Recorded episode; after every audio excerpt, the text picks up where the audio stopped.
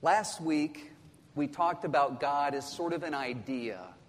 We didn't really get at the full idea. We didn't really explore who God is specifically. We talked about God, there happening to be some sort of a first principle, or as some philosophers have referred to him, as an unmoved mover, something that existed before time and space that brought all of this into existence.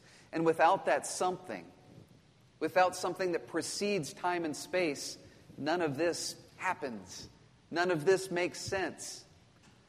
We recognize that nothing is its own cause. But today we get specific.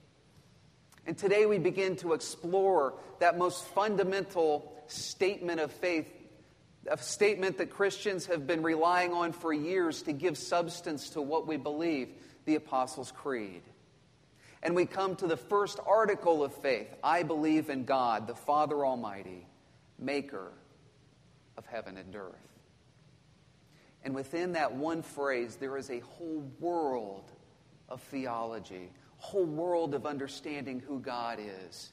We could go through scripture after scripture that testifies to that statement.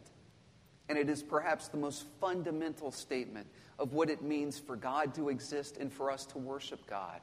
Because without God, the Father Almighty, maker of heaven and earth, there's no us, there's no earth, there's nothing to get to us. And so today we have a wonderful opportunity to explore who God is. You know, within that first statement, I believe in God the Father Almighty, before we even get to maker of heaven and earth, we have a wonderful picture of who God is. I'm going to go through that again, and I want you to pick out the most important words of the phrase I believe in God the Father Almighty. What are some of the words? Father, good. What else? I believe, good. What else? What's that, Diane? God, yeah. This first phrase is a statement. Before we even get to what God does, we have to know who God is, how He's revealed Himself.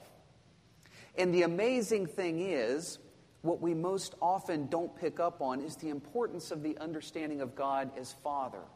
You know, most monotheistic religions have an understanding of God as Almighty. Most monotheistic religions would be able to confess with us, I believe in God Almighty, maker of heaven and earth. Judaism might be able to go as far with us as to say God the Father Almighty. But for the Christian, we can't understand anything about God unless we understand that He is Father. And what does it mean for God to be a father? What does it mean to say father? When you think of father, what do you think of? It implies relationship. It implies that God is in re- relation to something. So when the creators of the creed decided to formulate the creed and give the most basic expression of how God has expressed himself, given himself, shown himself to the church, the thing they recognize that is that he is most fundamentally in relationship. And we see early in Genesis how he is in relationship. He is in relationship with the Son, the Holy Spirit. It goes back and forth between we and I when he talks about creating the heavens and the earth. Let us go and create man in our image. And so, in his image, God created man. God starts as relationship. Before there's even humanity, there is God the Father in relationship with Son and Holy Spirit. And it's out of that loving relationship that God creates the earth. I don't want to get to that point yet. But what is a father? What are some of the positive attributes you think of when you think of a father? Love, tenderness, leadership, nurture, protection. That's how we should see it anyway. It's not always the way it works out. And we will talk about that in a few minutes as well. Do you see how intimate that first phrase is?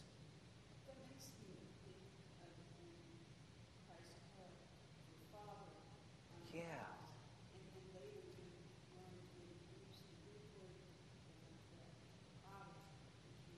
Abba, Father. Yeah, that's right. Yeah. Dad. Exactly right.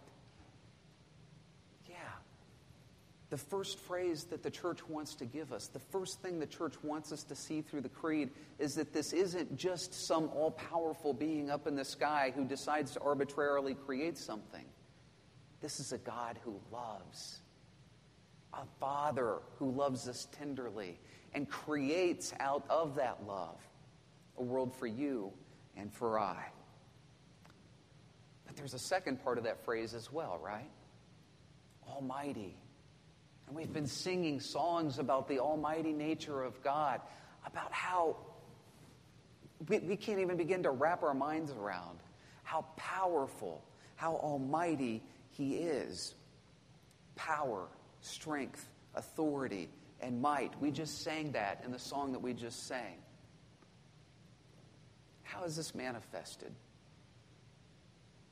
How is this almighty nature manifested to us? Well, it's tied to the second part of the phrase, isn't it? Maker of heaven and earth. I want you to try to think about this. Try to think about nothing for just a second. Think about nothing. If I were to have you close your eyes and think about nothing, you know what I bet you'd probably think about? Darkness. But that's something. Our minds can't conceive of nothing.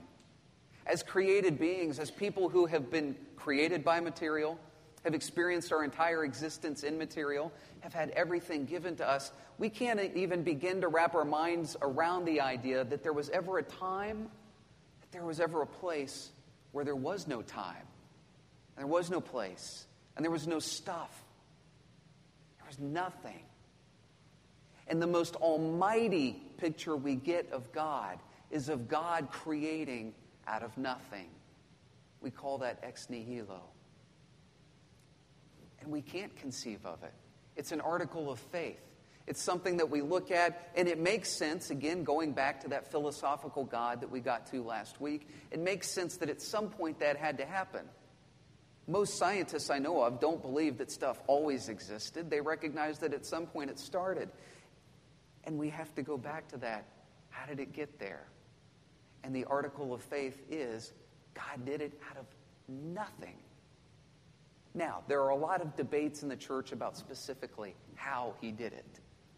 And I'm not here tonight to try to press one particular viewpoint. I don't care if you believe the earth is 7,000 years old. I don't care if you believe it's billions of years old. I don't care if you believe God started it through a big bang or if he just snapped his fingers and it was there. It really doesn't matter to me. It's not the point. The point is, without God there, none of it starts. And it doesn't matter what your scientific worldview is. Unless God there is first to create this out of nothing, there is nothing. And so that's what we get at when we talk about the almighty nature of God. But we can never lose the reality that He wasn't just almighty. He didn't just create because He's powerful. And he didn't just create because he could, created because he loves. Somehow within that relationship of Trinity, Father, Son, Holy Spirit, Father is the anchor of it, the Son and the, the Holy Spirit proceeding from the Father. Somehow within that, they decided we need to create. That's what love does. That's how God is. He's always looking to create. He creates new life in us. He created in the world. He does all this creating. And so, to get this to very practical terms, bringing it down to something that we can easily chew on and digest, I've heard people say, I'm such a horrible sinner, God can't forgive my sins. God can't possibly overlook what I've done or do anything with what I've done. But I love how Augustine treats this in his, one of his sermons on the Apostles' Creed. He says, Nobody can say, God can't forgive my sins. You say I've committed such sins as I can't possibly be cleansed and delivered from. But I reply, He's Almighty. He's Almighty. And if we link that almighty nature back to creation, I think it becomes very clear very quick there's nothing God can't do. You see, what I think happens sometimes is we elevate ourselves above God. And we start to think even our sin is bigger than God. Nothing is bigger than God. And because He's God, because He's Father, He loves you. And because He's Almighty, He can take even your sins, even your sins, and cast them as far as the east is to the west. And they're no more, they're gone. And because He's Creator, He not only created a world, He not only created what we see outside, He not only created us physically, but He can take these dead, dry bones, the spiritual death that lives within us, He can toss it aside and He can breathe new life. He can create again in every single believer through the power of the Holy Spirit. Do you know that's what happens to you in baptism? Do you know that's what happens to you every time you read the scriptures and you see the gospel laid out in front of your face? Do you realize that's what happens to you every time you receive his body and blood, Christ's body and blood? Life is being given to you again. The dead, broken dryness is cast away again. We're replenished, given new life. And God is creating in us. And so God is always creating. He created a world for us. And now He creates in us, which gives us a wonderful opportunity. It means that we too get to live into His creative presence. We get to create new realities by sharing the gospel with other people, by sharing love with a world that needs it, by giving to people who can't give of themselves. That is the gospel message. That God loved us so much, He brought His only Son down to earth to do for us what we couldn't do for ourselves. And now He does empower us through the Holy Spirit, gives us life, breathes into us. I want to address one more thing tonight. This is rather short, but I think this, if anything, is the most important thing. Some people have a difficult time with the idea that God is Father because some people haven't had good fathers. Some people have had fathers who were abusive. Some people have had fathers who didn't show them love. And that is a horrible tragedy.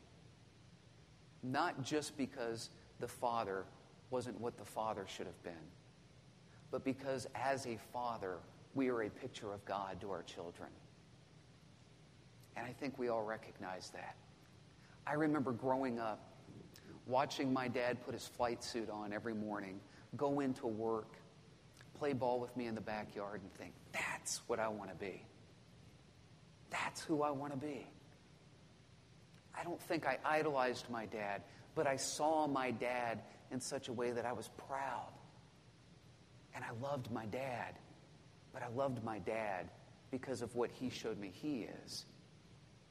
And it made, me that, made it that much easier to love my Heavenly Father. And so there are some people who think maybe it's a good idea to transition God from seeing Him as Father to just creator or something along those lines. And I understand that. I really do. God is not a man, God is spirit. But there is a picture that we get when we speak of God as Father that I think we don't get anywhere else. A human father should never use his authority to abuse. A human father should always let his children know that he loves them and that they, he is there for them. A human father doesn't ignore his children, but is in the lives of his children. And they know that he will always be in the lives of his children so long as they have breath, or as long as he has breath. Loving fathers are a picture of God. And so my answer is this let's restore human fatherhood to the divine image that it was supposed to be created in. A loving father should wield his authority lovingly, as God did. God didn't just hold it over the heads of his children and say, Worship me. God created because he loved. And he creates new life in us because he loves.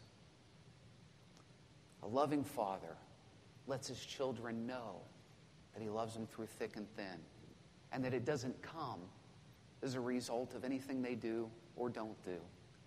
It's because you're my child. I love you.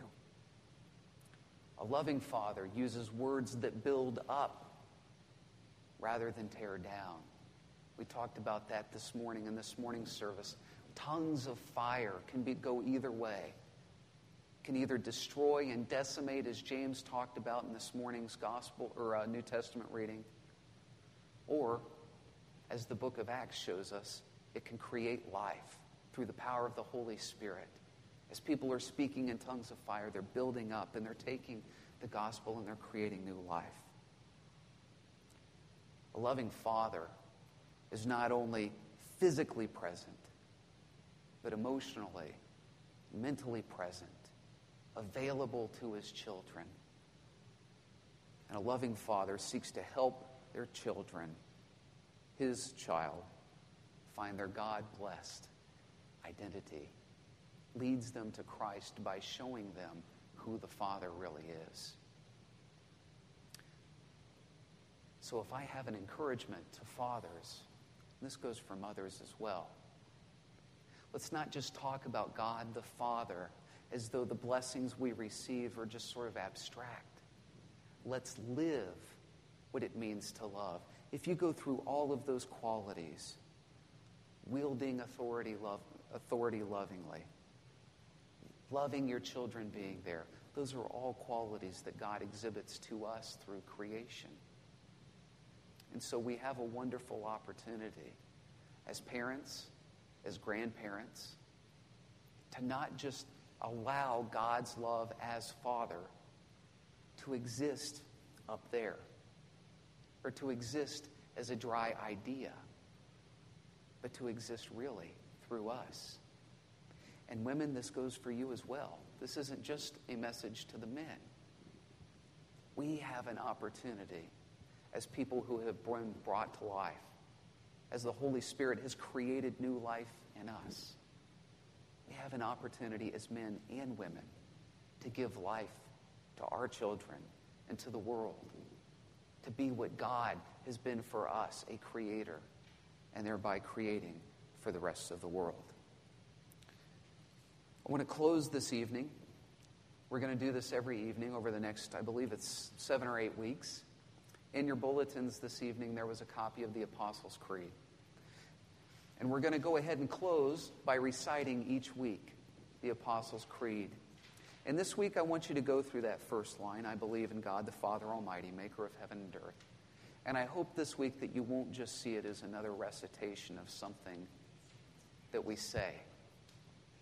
I hope instead you'll see it as the most fundamental thing that we can possibly say about God that He created, He created the world, He created you and me, and He did it because He loves us like a father. So, would you join me? I believe in God, the Father Almighty, maker of heaven and earth, and in Jesus Christ, His only Son, our Lord, who was conceived by the Holy Spirit born of the Virgin Mary, suffered under Pontius Pilate, was crucified, died, and was buried. He descended to the dead. The third day he rose from the dead. He ascended into heaven and sits at the right hand of God, the Father Almighty. From there he will come to judge the living and the dead.